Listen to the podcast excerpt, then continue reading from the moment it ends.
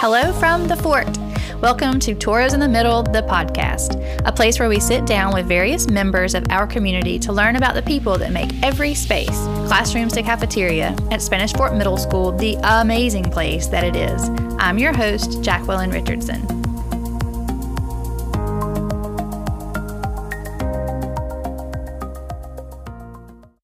Hello, and welcome back to the show. You are listening to Toros in the Middle, the podcast, and this is episode five. Today, we have Spanish Fort Mayor Mike McMillan on the show to talk about the three mill tax for school enhancements. He was kind enough to speak at our faculty meeting today and stay for more questions from me. We hope this helps you be more informed when you go to the polls on September 17th.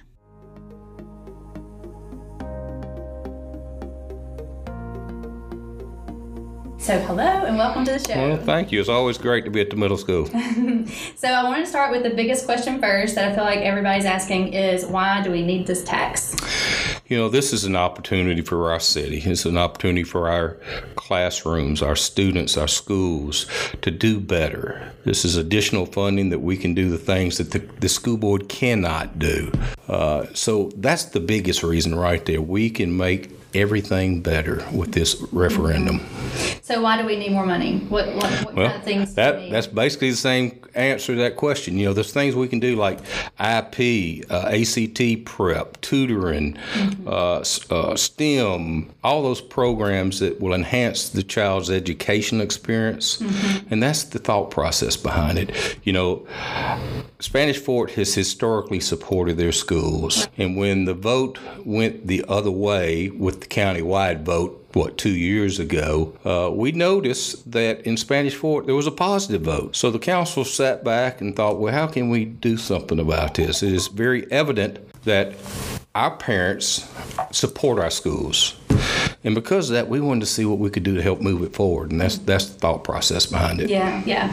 So this is a big athletic community, big absolutely, community, absolutely, um, and very strong there. So I know people are going to want to know um, if the money will be spent there on athletics. The agreement that the council has signed and that the Baldwin County School Board has ratified was that all this funding will go to academic, arts, and life skill enhancements, and it very specifically says no athletics. Mm-hmm. So it cannot be spent that way legally. And that would never change. So the whole time that it's there, that would never change. It is a 10 year agreement and right. it cannot be changed for that 10 years. Sure, sure.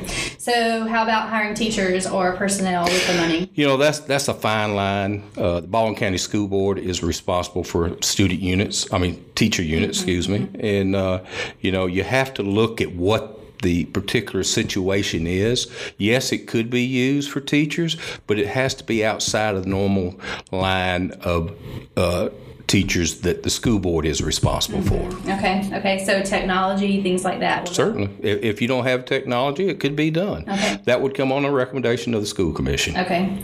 Um, so transparency and how they use the money and oversight do we have? Well, uh, it would be audited every year. Okay. Uh, there will be the way it will work. The nine person uh, commission would make a recommendation to Superintendent Tyler, and uh, Superintendent Tyler, unless it's, it's, something crazy that doesn't make any sense, he would uh, he would approve it all, and uh, it would be audited on a yearly basis to make sure the funds are accurately dispersed. Okay, so there'll be a committee for that, or well, you have a school commission of nine people. The okay. way that is set up, you'll have one from each school mm-hmm. appointed by the principal. That the only stipulation there is it cannot be a school board employee. You'll have one from the county commissioner that's over this area, a recommendation from him. You'll have one from the Spanish Fort City Council, and then you'll have three at large positions. And those three are designed so you make sure you cover the whole feeder pattern. As you know, the feeder pattern has parts of Loxley, Daphne, in the county, and of course Spanish Fort. So you want to make sure you have good representation all the way across. Mm-hmm. So give me an example of how much this tax would actually cost. Well, it's basically thirty dollars per $100,000 value of your property. For example, if you had a $300,000 home, it'd be $90 a year. But the real key there is what they're doing is this is an investment. Uh, a study by the uh, Business Council has let us know that for every dollar of pupil funding you put into place, you have a $20 return in home value. So it's really an investment in your home. I think you touched on it earlier, but how long will the tax be in effect? It's a 10 year program. And then what will they do at that point? At that point, it'd be reevaluated, and uh, the council and and the uh, and the voters will have another chance to approve it or not approve it. Okay. So how does this affect the funding that the schools already get, the federal funding, the state funding that we already yeah. have? One of the main concerns was the fact that if we put more money into the Spanish Fort schools, right. would the school board reduce their funding? Right. And that gr- agreement had been written into our contract with them that the spending levels would remain the same as it is across the whole county. Mm-hmm. So whatever Robertsdale, Bay Minette, Orange Beach gets on a pu- uh, pupil, pupil ratio, that's what we'll still get here. This is above and beyond. And you keep talking about the other cities that will be involved, so tell me about the special tax district. Who all will be voting on this? The tax district will consist of anyone that is in the Spanish Fort High School feeder pattern, which is basically going to be I 10 North, okay. okay, to just south of Bay Minette. Okay, okay. Um, so, citizens who do not have children in our schools, uh, what would you say to them to get them? Them on board. it's an investment. I mean, I can make it no clearer. It will not cost you any money. It will be an investment in your home value. So you're going to get a good return on what you're doing. Right, right. $20 for every dollar you invest is a pretty good return. So when is the vote?